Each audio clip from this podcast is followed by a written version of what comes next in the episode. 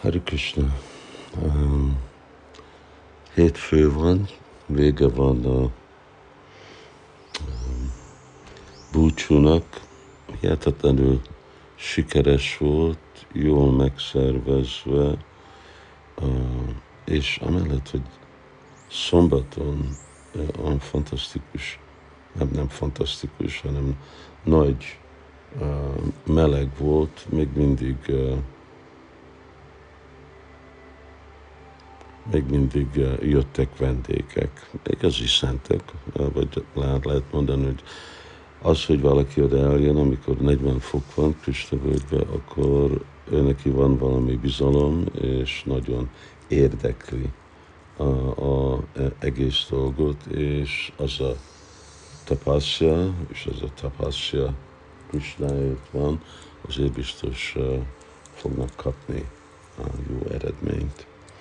Itt van egy kérdésem, Richa, aki akar brahmacharini lenni, vagy nincs brahmacharini ásrámja, akkor és akar egész életén uh, élni, mint egy brahmachari, uh, brahmacharini.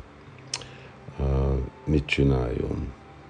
Hát írjon uh, ide a uh, Krishna völgybe, vagy uh, Sripatinak, vagy Gormáninak Budapesten, és nézze meg, hogy hajlandó kipróbálni őt. Nekünk van Brahmacharini Ashram, tehát akkor komolyan kell venni. Oké, okay, Gopi Prema kérdezi, hogy leckében hallott uh, mondta, hogy addig, amíg teljesen tiszta vagyok, démonok vannak a szívünkben. Szóval a kérdés, hogyha Krishna is a szívben van, miért nem pusztítja el?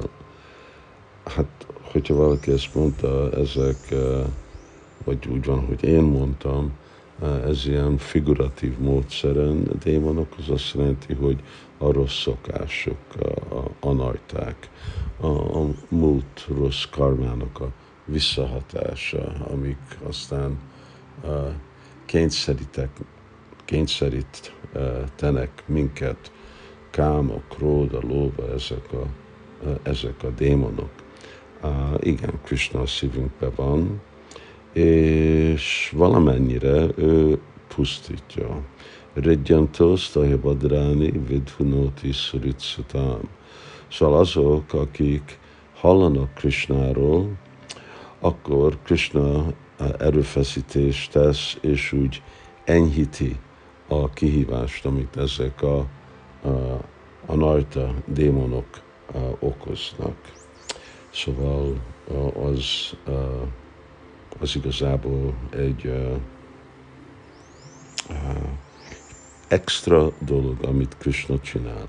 Hallani Krishnáról, az már önmaga tisztítja a szívet, de ez egy különleges viszony, hogy belülről is Krishna elégedett van, amikor hall rólunk, és akkor ő is tisztítja. De nem fogja tisztítani mindent, mert nekünk kell csinálni az erőfeszítést, és erről szól a szádana. Hogyha igazából akarjuk Krishnát, akkor mi fogunk erőfeszítést csinálni. Itt egy Dorkadis Stász kérdezi, hogy hogy lehet túllépni a kélyen.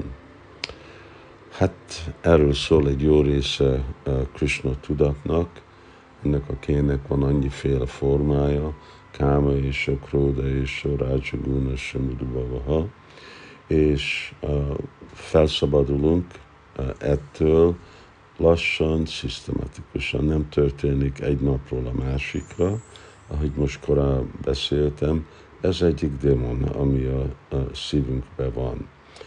És ez akadályozza az igazi szeretetet, amit fordítunk Krishna iránt, és a szisztematikus szép élés, ami azt jelenti, hogy úgy élünk, hogy nem nem csinálunk több problémát magunkkal, nem nézzünk mozikat, ugye távol tartunk a férfiak nőktől, nők férfiaktól, csak amikor kell szolgálatba, és ilyen dolgok, nem enni túl sokat, és ugyanakkor nagyon jó reggeli program szadanát gyakorolni. Akkor kontrollba lehet tartani ezt a ké, és lassan-lassan ez fog tisztulni. Chanel, Chanel, Uparamet Krishna mondja, hogy egyik lépéstől a másikra. Türelmes kell lenni, ki kell tartani.